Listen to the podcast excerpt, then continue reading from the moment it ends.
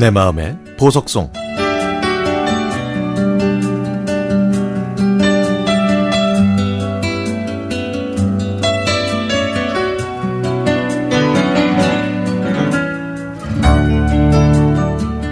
저희 집엔 중학교 1학년, 초등학교 6학년, 그리고 유치원에 다니는 아들 셋이 있습니다. 이번 어버이날에 있었던 일인데요. 저도 부모이다 보니까 어버이날이 다가올수록 새삼스럽게 기대가 생기더라고요. 선물은 아니어도 종이로 만든 카네이션이나 감사의 편지 같은 걸 은근히 기다리게 되죠. 그런데 마침 둘째가 학교에서 만들었다면서 카드를 내밀었습니다. 엄마, 이거요. 엄마, 저 어버이날이라고요. 응? 선생님이 부모님한테 감사의 편지를 쓰라고 해서 썼어. 응? 아내 옆에 저도 있었는데 엄마한테만 편지를 썼다고 해서 사실 기분이 좀 언짢더라고요. 저도 부모인데 엄마한테만 편지를 썼다는 게 좀 서운하더라고요. 아내는 둘째가 쓴 편지를 쭉 읽었습니다. 엄마가 가정을 위해 빨래도 하고 맛있는 밥도 해주시고 저희가 잘 때 이불도 더 잘 덮어주고 공부도 잘 가르쳐 주셔서 고맙습니다. 저는 엄마처럼 착하고 예쁜 사람을 만날 겁니다. 그래서 엄마한테 효도할 겁니다. 엄마, 고맙습니다. 그런데요, 저한테는 어쩔 수 없이 쓴 글처럼 아주 짧았습니다. 분명 어버이날이면 엄마와 아빠를 위해 편지를 써야 하는데 전부 엄마를 위한 찬양 일색이고요.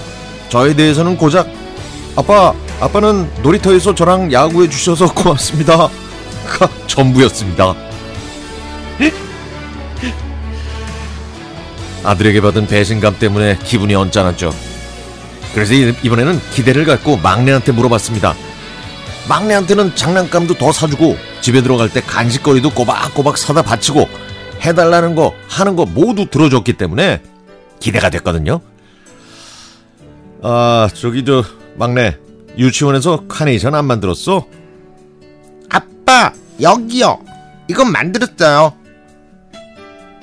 막내는 하얀 봉투를 내밀었는데 그 안에 카드가 들어 있었습니다. 카드를 펼쳐보니 앞부분에 커다란 카네이션이 붙어 있었고요. 카드 중간에는 엄마 사랑해요 라고 쓰고 그 옆에 하트를 그렸더군요. 저는 봉투 안에 또 다른 카드가 있는지 살펴봤지만 없었습니다. 그래서 저는 자존심을 누르고 물어봤죠. 저기 그 저기 말이야 그 엄마 사랑해요 이게 끝이야? 어? 아빠 사랑해요는 없어? 어, 그, 그게요. 내가 아빠 사랑해요라고 쓰려고 했는데 종이가 작아서 못 썼어. 어구, 어처구니가 없었습니다. 글씨를 작게 쓰면 쓰고도 남을 카드였거든요. 저는 그때 알았습니다. 아빠들이 자식들로부터 느끼는 외면과 멀어짐, 외톨이 신세, 그리고 대우받지 못하는 박탈감이 바로 이것이라는 걸요. 어버이날은 아이들한테 고맙습니다, 감사합니다, 사랑합니다 라는 말을 듣는 날인데 오히려 저에게 돌아온 건 말 못할 서운함이었습니다. 옆에 있던 아내는 깔깔대면서 이렇게 얘기했죠. 아유, 거봐. 당신이 얼마나 애들하고 안 놀아주고 관심이 없었는지 이제 똑똑히 느꼈지? 이제부터는 평소에 잘하라고. 애들이 커가면 더 그럴걸? 아이들은 편지를 주고는 소파에 앉아서 게임만 하더군요.